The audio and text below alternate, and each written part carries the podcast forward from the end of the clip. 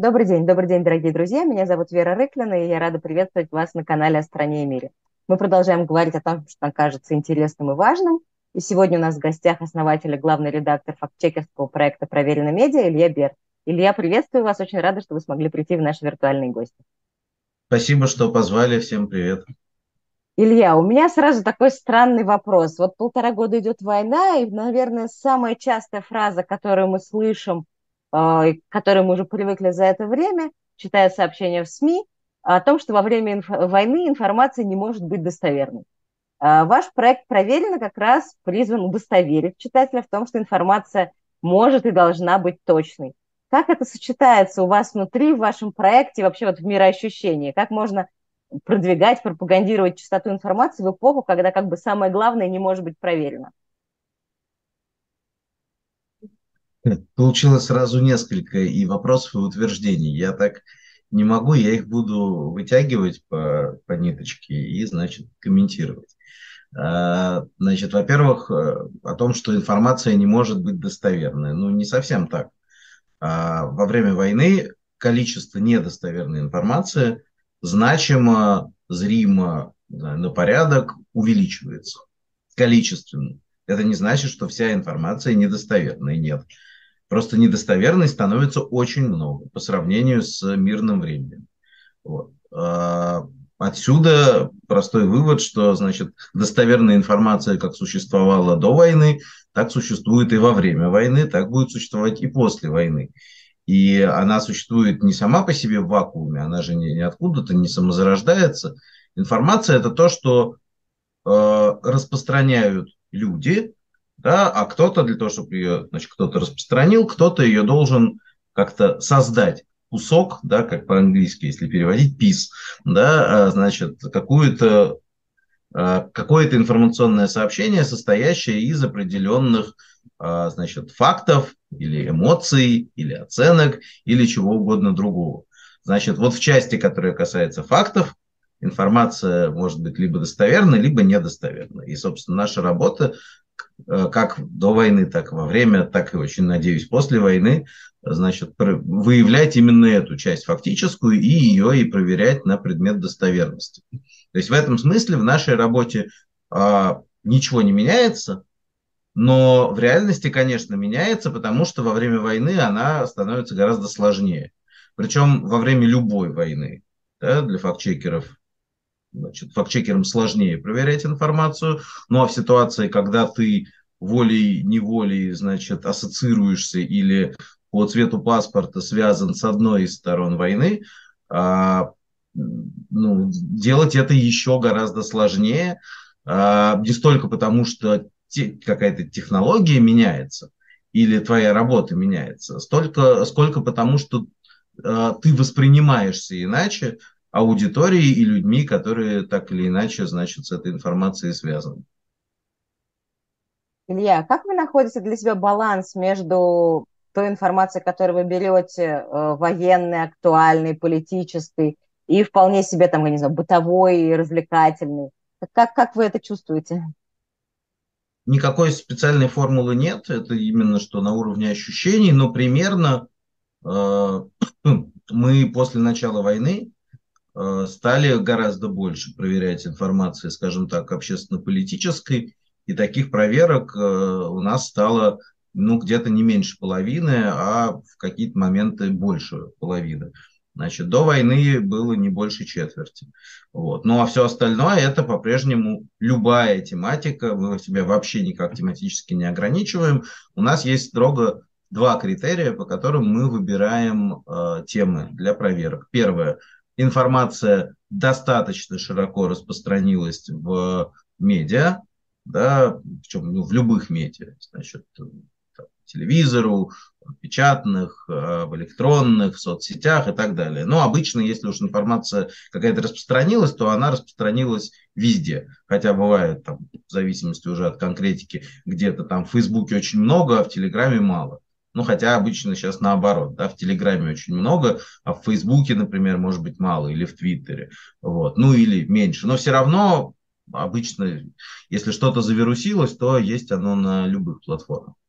Вот, это первый критерий. Второй критерий – информация либо не соответствует действительности, мы это откуда-то уже поняли, знаем или, или хотя бы подозреваем, либо э, выглядит как сомнительная, и кто-то ее, там, люди ставят под сомнение, а мы понимаем, что она на самом деле достоверная или там большей частью достоверная и так далее.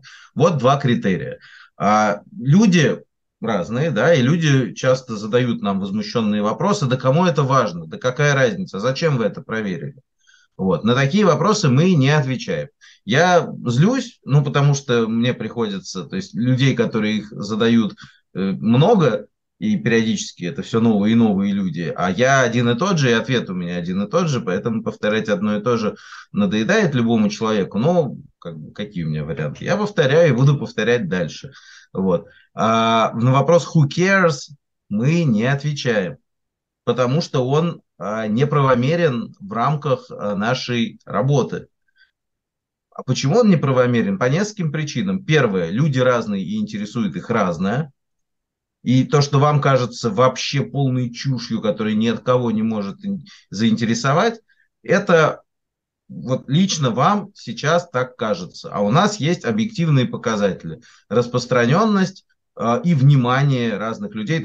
А второе, почему мы не отвечаем на такой вопрос, потому что мы факт-чекеры, а не обычное новостное СМИ или не аналитическое СМИ, которое там, формулирует для себя свою аудиторию и идет, допустим, вот за конкретными интересами конкретной аудитории. Мы не формулируем для себя никакой аудитории. Вот. А, то есть наша аудитория – это люди, которым интересно, как на самом деле, по самым разным поводам. Вот. И а, поэтому, что важно одним и, и интересно, может быть, не важно другим и так далее – не существует ни одного живого человека в мире, включая людей, работающих в редакции, которым были бы интересны все наши разборы. И это нормально. Если кому-то какой-то вопрос или какой-то разбор не интересен, тема не интересна, или заранее человек знает, какой ответ и уверен в этом ответе на 100%, окей, можно просто пропустить этот разбор. Никто никого не заставляет э, читать все. Но еще раз, вот это важно, то, что, важная часть, которую я хочу до всех донести. У нас есть ровно два критерия. Не э, критерий, значит, э, за белых это или за красных, на чью мельницу это льет воду, э, значит, это там такая-то тема, которую мы не трогаем, нет таких, у нас критерий или ограничений нет. Понятно. Илья, тогда такой вопрос в более уже общественную плоскость. Вот полтора года идет война, и мы все, наверное, пытаемся как-то докопаться до ее причин. И часто говорят о том, что вот отсутствие привычки критически относиться к информации одна из основ э, того общества, которое получилось в России, да, что вот это отсутствие критического мышления сделало общество немножко равнодушным, немножко неинтересующимся, немножко легковерным, можем так это назвать. Согласны ли вы с этим утверждением? Видите ли вы действительно вот в этом отсутствии привычки критически относиться к информации какой-то основу или там, корень зла? Я вижу в этом огромную проблему, но я не, не готов сказать, что эта проблема как-то особенно специфична для России, уж простите, для российского общества, а для других обществ она там, не характерна. Это не так это вообще проблема человечества, большая проблема.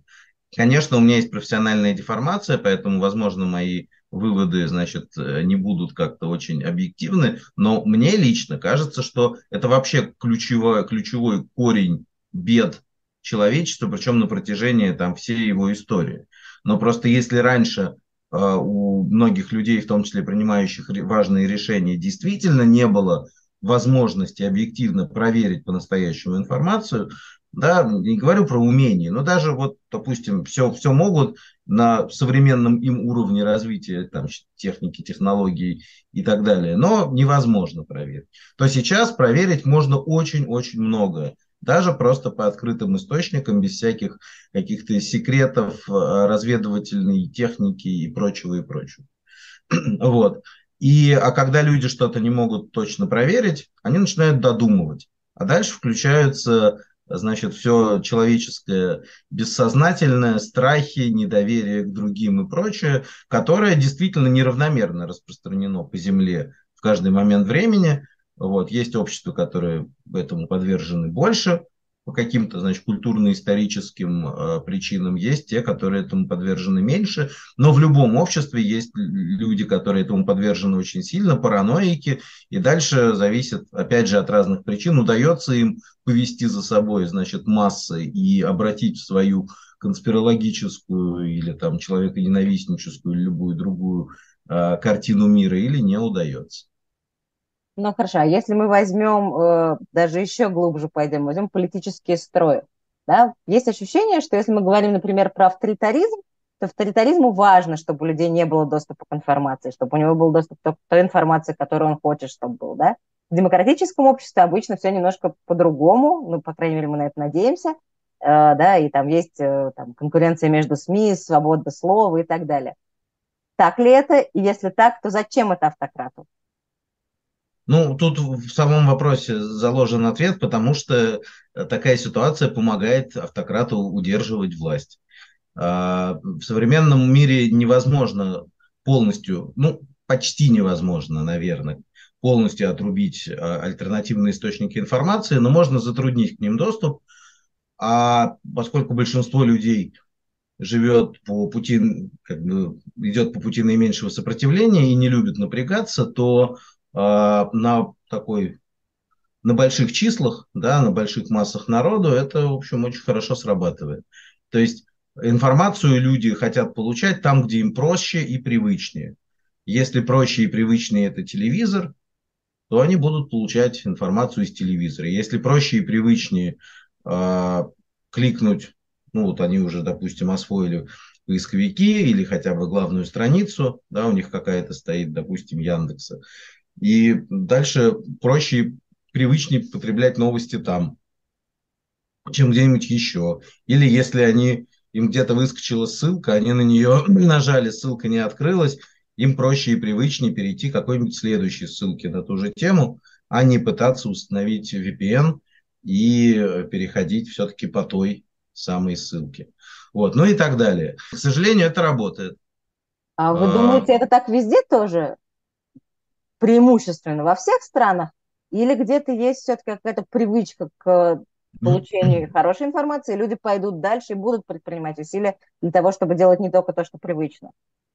А, ну, у меня нет точных данных, чтобы ответить на этот вопрос ответственно, и поэтому я могу только поделиться ощущениями и косвенными какими-то данными. А по косвенным данным, в целом в мире ситуация с медиаграмотностью а, довольно плохая даже в самых э, развитых странах.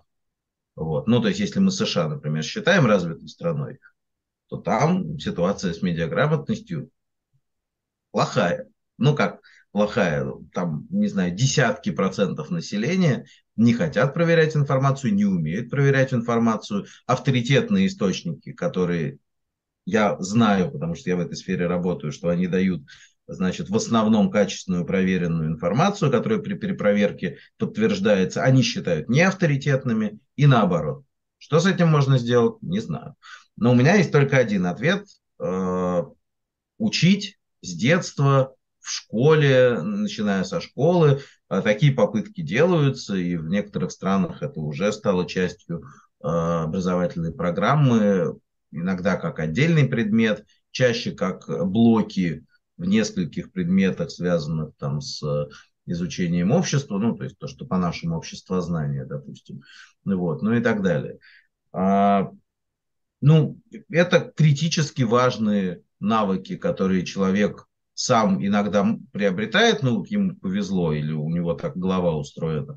А часто, если этому специально не учить и особенных врожденных способностей нет, то и не, не, не приобретает и не приобретет никогда если этому не, не учить. Э, но, к сожалению, какие-то результаты такого обучения, даже если будет самая прекрасная программа и самые адекватные разумные учителя, эти результаты отложены на годы, если не на десятки лет вперед. И ну, непроверяемо, да, я не, могу точно утверждать, что да, это сработает и ситуация поменяется. Я не знаю.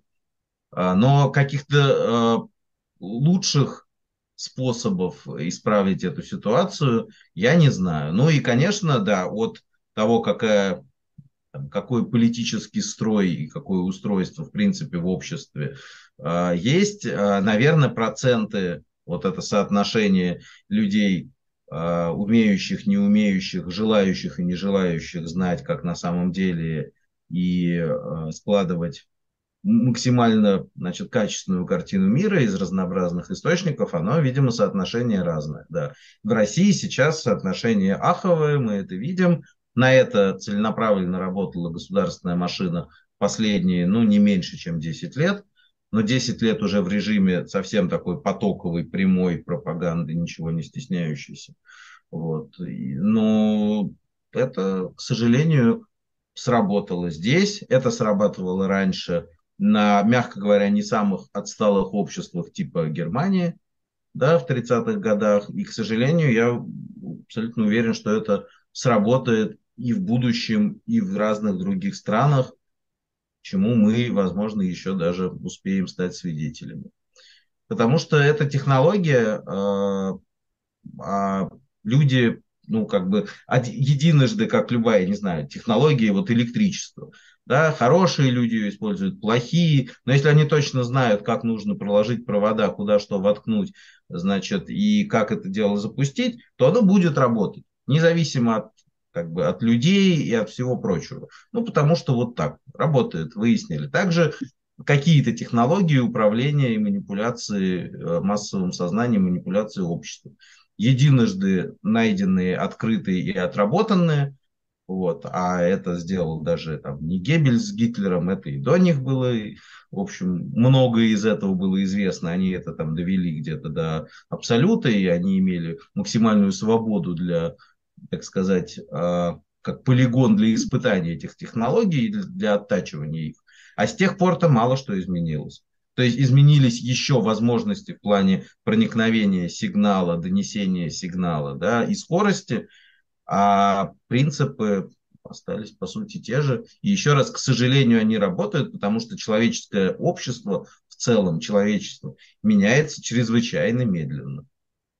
А, общество меняется медленно, но достаточно быстро и сильно со времен Геббельса и Гитлера изменился технологический прогресс, да, технологические устройства и наши возможности, которые, например, помогают нам иметь доступ к информации. И вопрос здесь у меня такой. Понятно, что когда жители Германии или жители Советского Союза э, читали газеты или слушали свое радио, у них, в общем, не было возможности обратиться к каким-то альтернативным источникам информации, это было очень сложно. Но последние 10 лет в России, в общем-то, Э, это не представляет особого труда. Интернет есть фактически везде, э, значит, и до последнего времени в интернете можно было, да и сейчас, собственно, наверное, в интернете можно найти практически все. Почему нету спроса на правду? Ну, во-первых, нет спроса, это все-таки не совсем так. Да? Мы знаем, значит, те цифры, которые называют крупные, а, независимые и теперь уже, значит, уехавшие в изгнание медиа, популярные, в том числе в России, то есть там «Медуза», «Дождь», не знаю, сейчас «Инсайдер», проект. На самом деле все примерно называют одни и те же, то есть, ну, вот самые крупные, да, цифры. Вот «Дождь» только что объявленный э, нежелательной организации сообщает, что они по своим метрикам внутренним видят, что у них 13 миллионов месячной аудитории из России. Но сказать, что это мало, мне кажется, что нельзя сказать, это нечестно, это, это немало, это довольно много. Примерно такие же цифры я на разных конференциях слышал и от «Медузы», и от э, других людей из медиа, гораздо более опытных и авторитетных в этом смысле, чем я. А, если их сравнивать, эти цифры там с со 140 миллионами жителей России, то как бы вроде бы и немного. Но еще раз, это там один дождь, потом одна медуза, и это не одни и те же 100% да, люди.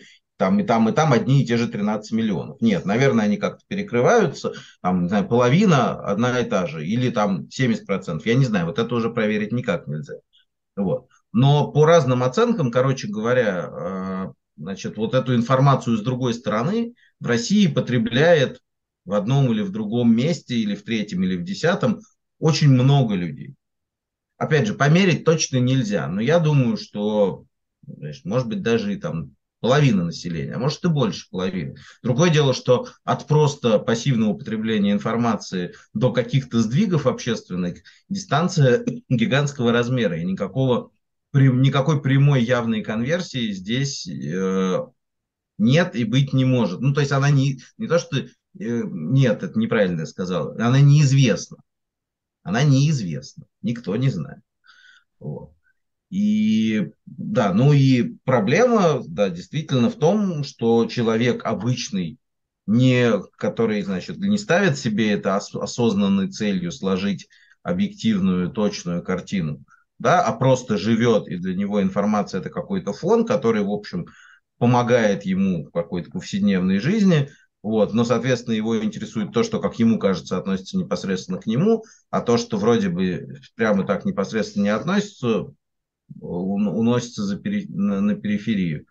В общем, человек сам очень часто себя и ограничивает, и не выстраивает это специально, а значит, идет по пути наименьшего сопротивления, а самые простые и доступные а, медиа это медиа, которые вот человека окружают, и это те, которые внутри России, те, которые разрешенные, и те, которые э, полностью там подконтрольны российской власти.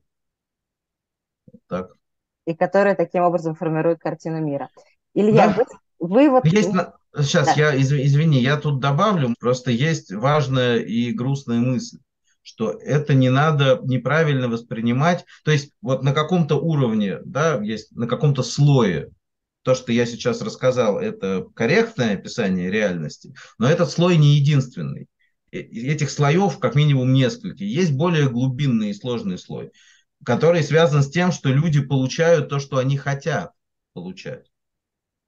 И, э, значит, очень часто, ну как, вот сейчас для людей, которые в России, если вы пытаетесь эмпатично встать на место обычного среднего россиянина, который вот уже попал в ту ситуацию, в которую попал, можно говорить, виноват он в этом, насколько сильно виноват лично он, и мог ли он что-то сделать, чтобы в нее не попасть. Это другие вопросы. Но вот сейчас он уже внутри этой ситуации. Значит, э, и дальше выбор. Либо человек понимает, как все на, как на самом деле устроено, и в какое конкретное место он попал, и насколько, в общем, все выглядит, мягко говоря, печально, и какие грустные дальше перспективы и так далее. Да? И дальше он, если он принимает эту картину мира, значит, то дальше каково ему с ней жить в этих обстоятельствах? А жить-то все-таки большинству людей хочется, и как-то хочется жить нормально, да, а с другой стороны есть прекрасная притягательная картина мира, которую предлагают все время, значит, вливают, причем она каждый день меняется, но люди этого не замечают, потому что, опять же, мы так устроены, если мы специально этим не занимаемся, мы не видим противоречий между тем, что нам говорят сегодня, и тем, что нам, нам говорили два месяца назад, а тем более год назад. Год назад это в прошлой жизни. А что было уж 10 лет назад, это вообще какой-то сон. Вот. И люди не видят этих противоречий, но если эта картина мира, предлагаемая с другой стороны, комфортно и позволяет держать себя в тонусе, получать удовольствие от жизни, к чему-то стремиться, ну и так далее, и просто нормально жить, то значительная часть людей Э, ну, наверное, большая часть все-таки бессознательно, потому что, в принципе, рефлексия на эту тему, я думаю, что вещь довольно редкая статистически. Вот. Но я точно знаю, что есть люди, которые при этом эту рефлексию провели и сознательно выбрали так, так, такой, э, значит, такое продолжение исследования вот такой картине мира, в которой комфортно, а большинство людей делают этот выбор подсознательно. Вот. Ну, как и все, что, значит, мы, большая часть того, что мы выбираем в жизни, мы выбираем по наитию, интуитивно, потому что так проще, так как-то естественно, или нам так захотелось. Или так получилось. Или так получилось. Ну, да. да. А вы говорили о том, что медиаграмотности нужно и можно научить. Если мы предполагаем, что это так, э, можно предположить, что есть и обратный процесс, да, когда можно медиаграмотности ну, разучить, или наоборот всячески не дать ей прорасти. А, вы говорили про 10 лет в России. Можете ли вы назвать какие-то ну, самые важные точки или события, или, может быть, процессы, да, что вот такого удалось сделать там власти, Путину персонально, чтобы не дать медиаграмотности вырасти или, наоборот, как бы погубить то, что уже было? Сейчас мы видим этот процесс очень э, точно и последовательно, начиная прямо с прихода Путина. И мы видим, что этот процесс ни, ни на секунду не, не прекращался. Просто для многих людей, э, для меня в том числе, значит, он какие-то годы из этих, значит, 23 уже, да, он шел в фоновом режиме.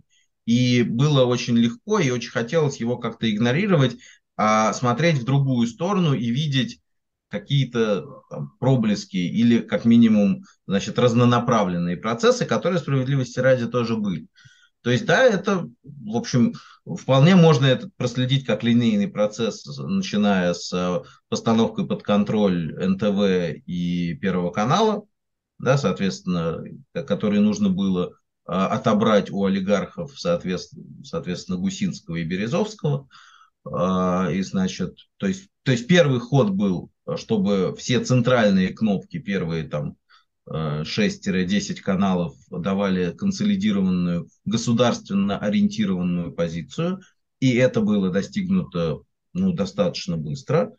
Вот. Тогда, собственно, интернет еще на государственном уровне не воспринимался как а, значит, что-то важное и серьезное, потом он начал так восприниматься, туда пришли ресурсы, деньги, интересы и прочее, значит, начали ставить под контроль его, хотя там уже было к тому моменту очень много свободы, и государственно ориентированные публики там было, ну, в общем, она там была, но, в общем, она там была скорее маргинальной, и это про себя хорошо знала, статистически, в смысле, она была там в небольшом закутке по сравнению с большим пространством либерально ориентированной консюмерской свободы. Вот. А, так что этот процесс шел вот с самого начала, с прихода Путина в 2000 году. А, значит, а как бы, но он, этот процесс шел с разной интенсивностью и с разной степенью, ну, наглости, что ли, или откровенности. И на мой взгляд, то есть я, поскольку был уже внутри медиа, собственно, я в медиа работаю с 2004 года, но в основном первые пять лет я работал на развлекательных ресурсах, значит, занимался значит, интеллектуальными играми телевизионными в основном, то потом я уже там, с 2009 года работал на русской службе BBC и уже погрузился в общественно-политическую тематику и следил за этим. Поэтому я момент перелома увидел очень четко, Э, я могу его назвать точно, это ноябрь 2013 э, года, а именно, э, значит, второй Киевский Майдан, ну, который сейчас уже первый по результатам, да, но второй хронологически была оранжевая революция 2004 года, да, вот, там был первый Майдан, а это, значит, получается второй Майдан. Так вот, в этот момент я прям а, а я, я еще, что важно, я не работал в этот момент ни в каких общественно-политических медиа. То есть я там периодически сотрудничал по каким-то отдельным темам с разными.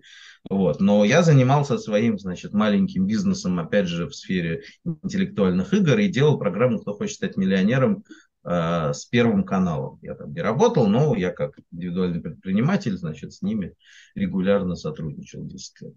Вот, и я просто увидел, как, как будто, значит, краны открылись консолидированно, да, и эта пропаганда полилась а, таким явным, большим, серьезным потоком э, по всем каналам. То есть вот с этого момента э, уровень, подзаборный уровень, значит, с криками, матюгами и руганью политических шоу стал нормой, если раньше это тоже было или бывало, но это были какие-то исключения, то с этого момента это стало абсолютно мейнстримом. А, значит, Украина вышла на первое место в любом политическом дискурсе, а, значит, что там внутри России перестало кого-то на, телевидении интересовать, а вот у нас, значит, теперь украинский вопрос номер один, ну и, соответственно, на втором шаге это все время, значит, противостояние с Америкой. Вот.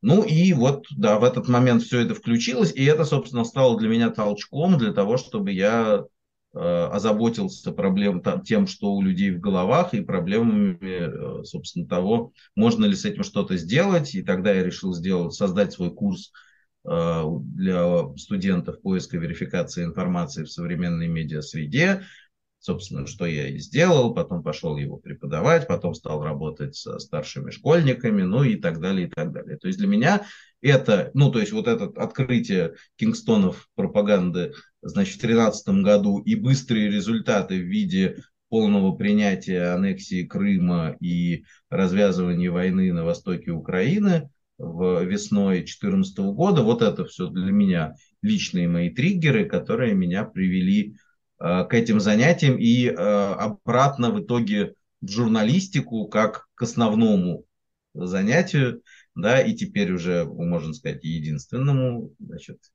э, только как бы еще вот с, с другой стороны, со стороны факт-чекинга, да, такой узкоспециализированной части внутри большой журналистики, скажем так.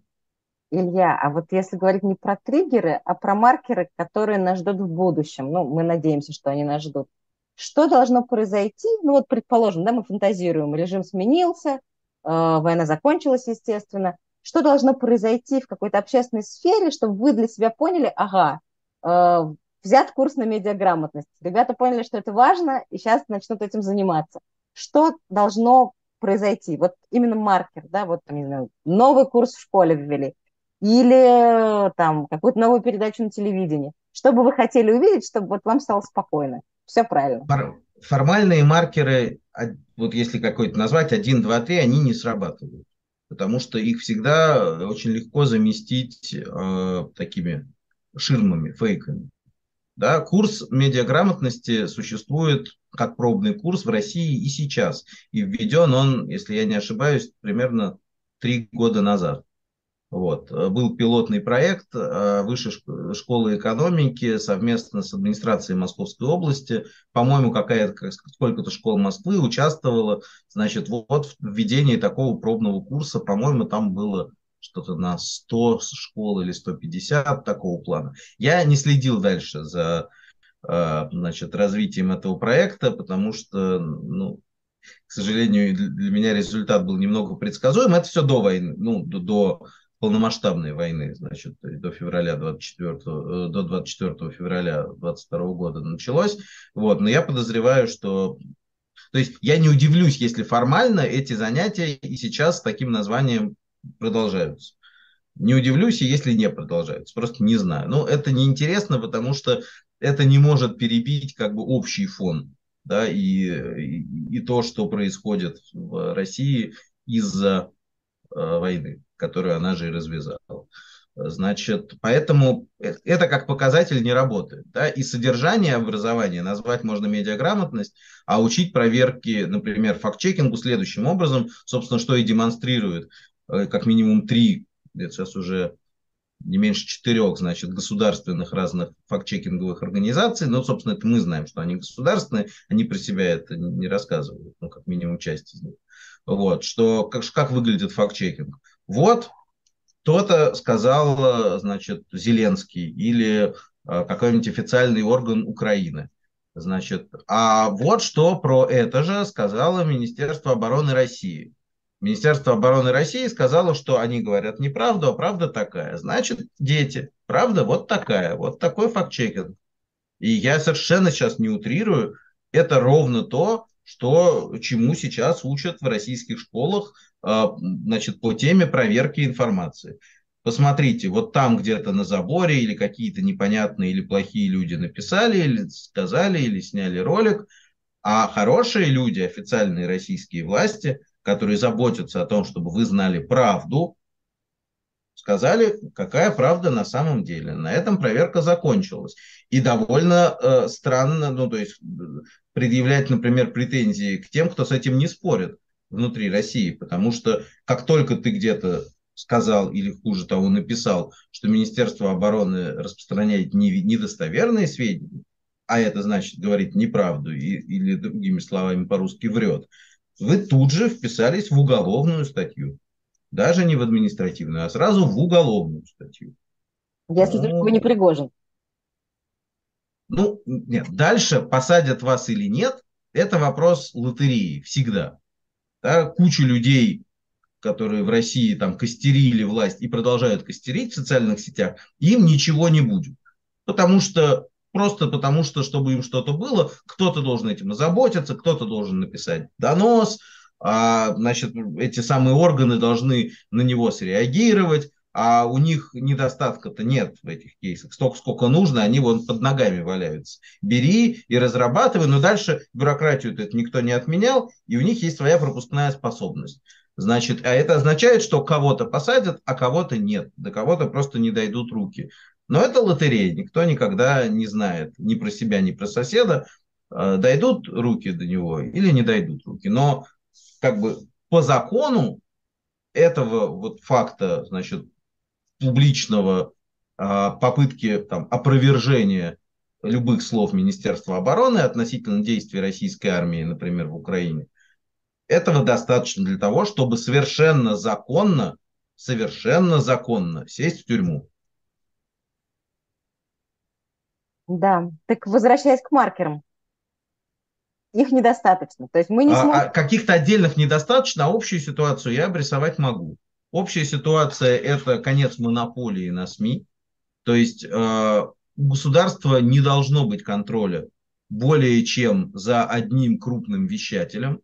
Да, это может быть ВГТРК, пожалуйста. Но это будет тогда один канал, э, не знаю, одна большая газета, один большой значит, информационный портал и так далее.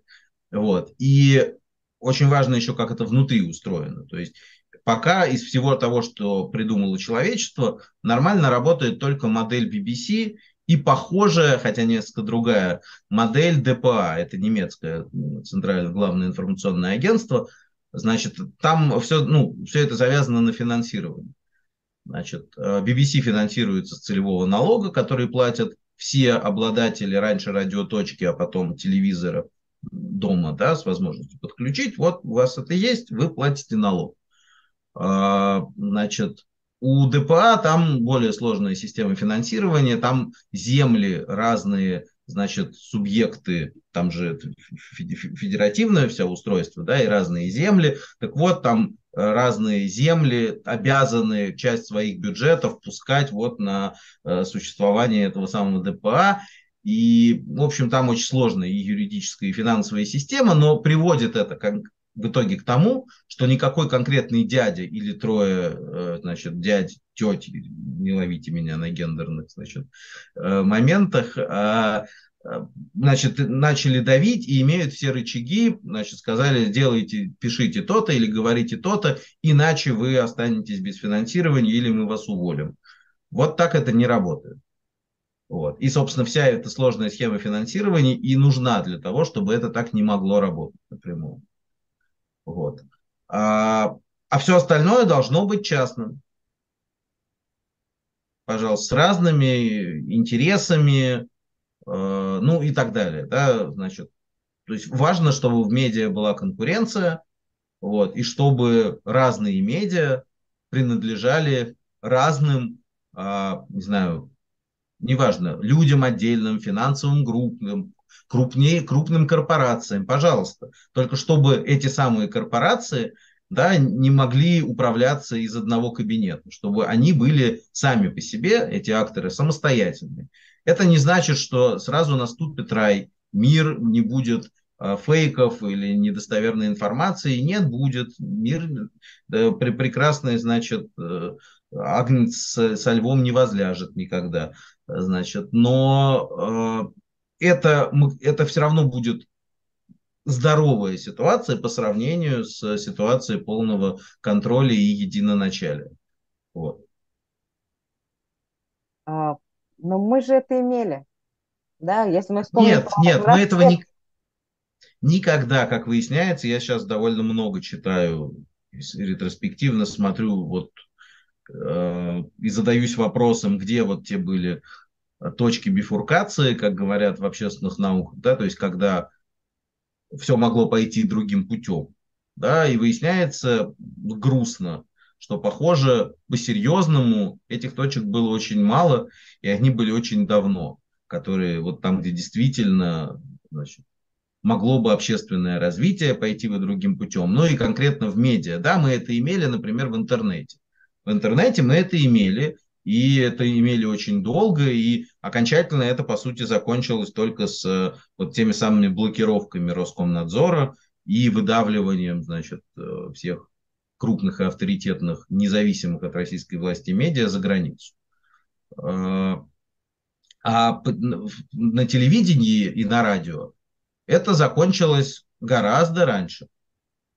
А это ключевой момент, потому что в этом смысле власть очень точно рассудила, кто, э, кто здесь главный и кто здесь больше влияет.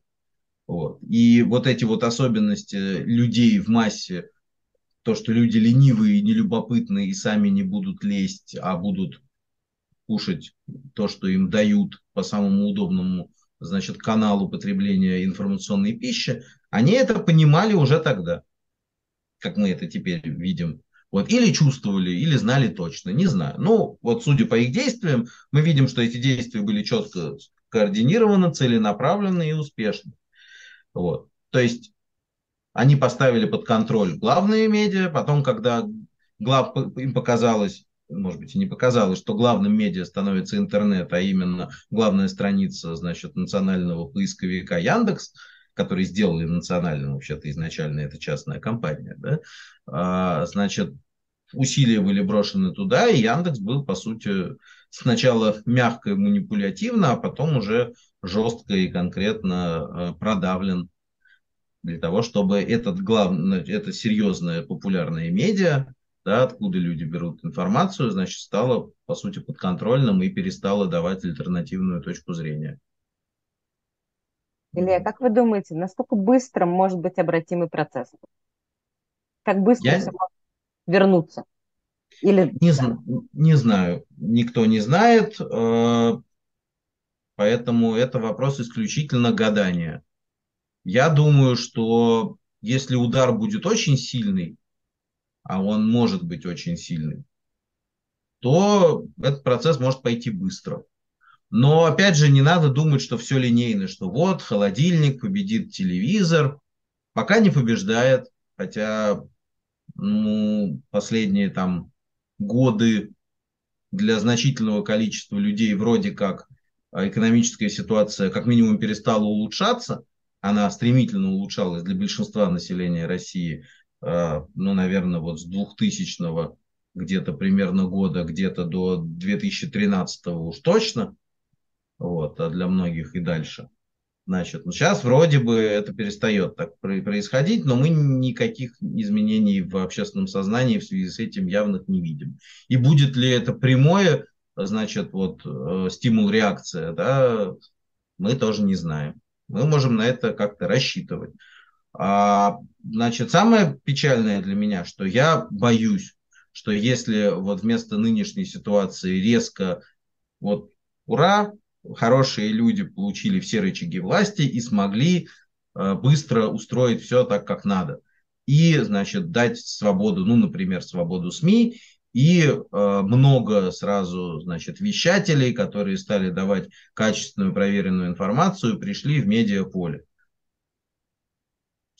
Могут ли эти люди, э, в смысле, вот люди, которых мы сейчас там, считаем зазомбированными, добровольно или недобровольно, да, а, смогут и захотят ли они а, быстро поменять свою картину мира в сторону приближения ее к реальности, хотя вот это же потребление уже станет удобным, да, вот оно от тех же кнопках. Совершенно не факт. Я не знаю, сработает это вот таким способом или нет.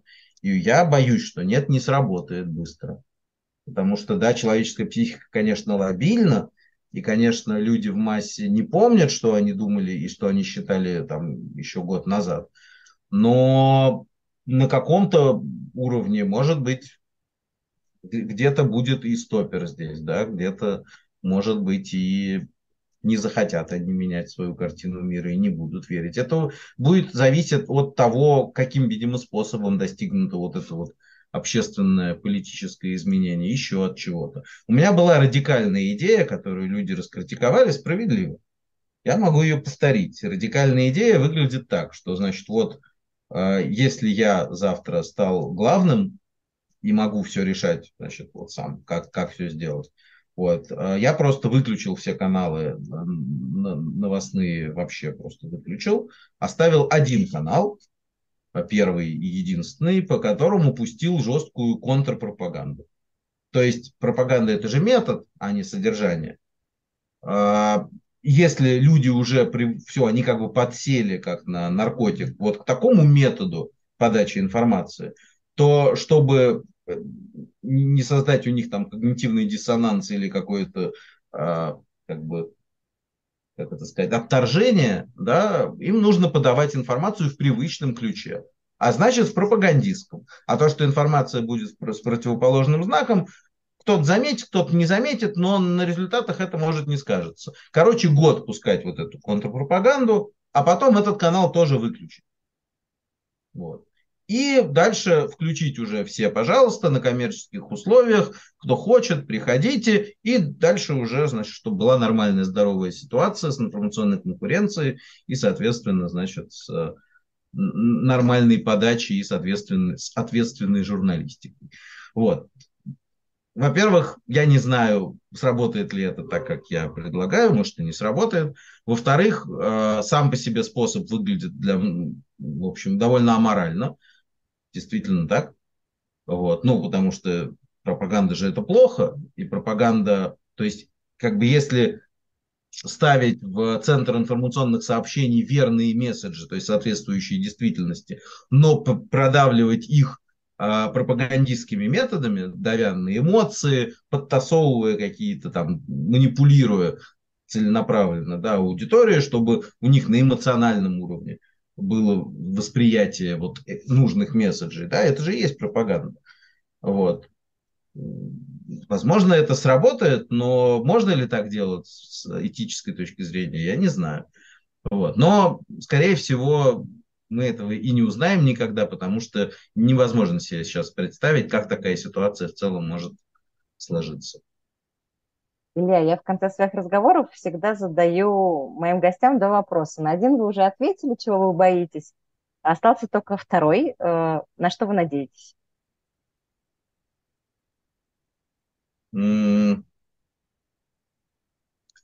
Это сложный вопрос, потому что рационально я аж с 2012 года, если говорить вот о каких-то о глобальных вещах, о том, что вот куда идет Россия.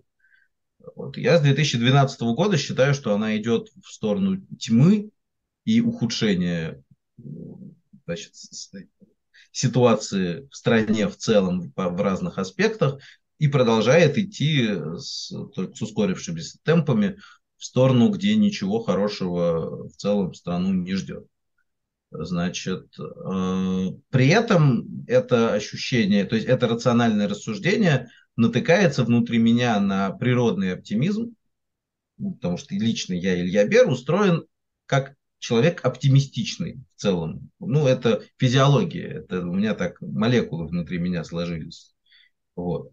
И ну, в этом есть некое противоречие. Я это противоречие разрешаю так, что ставлю в центр своей картины мира свою собственную жизнь. Опять же, со стороны это может выглядеть эгоистично. Вот, но, но, но, но вот так. А, значит, поэтому, то есть, конечно, мне хочется, то есть я, я надеюсь, всегда надеюсь на лучшее, потому что так проще, и я так устроен.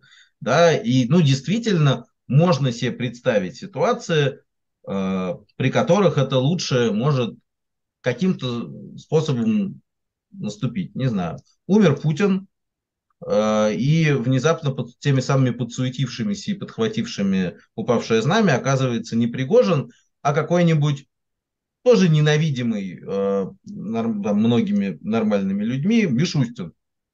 Ну, он же ничего, ничего не мешает, он, значит, технократически э, делает все, что хочет Путин. Да? За что его любить? Совершенно не за что. Но если внезапно он окажется человеком, который может решать сам, возможно, на месте Мишустина может быть кто угодно другой, да, просто не людоед. Э, возможно, он начнет решать иначе, потому что у него система приоритетов э, внутренняя, личная, выстроена иначе.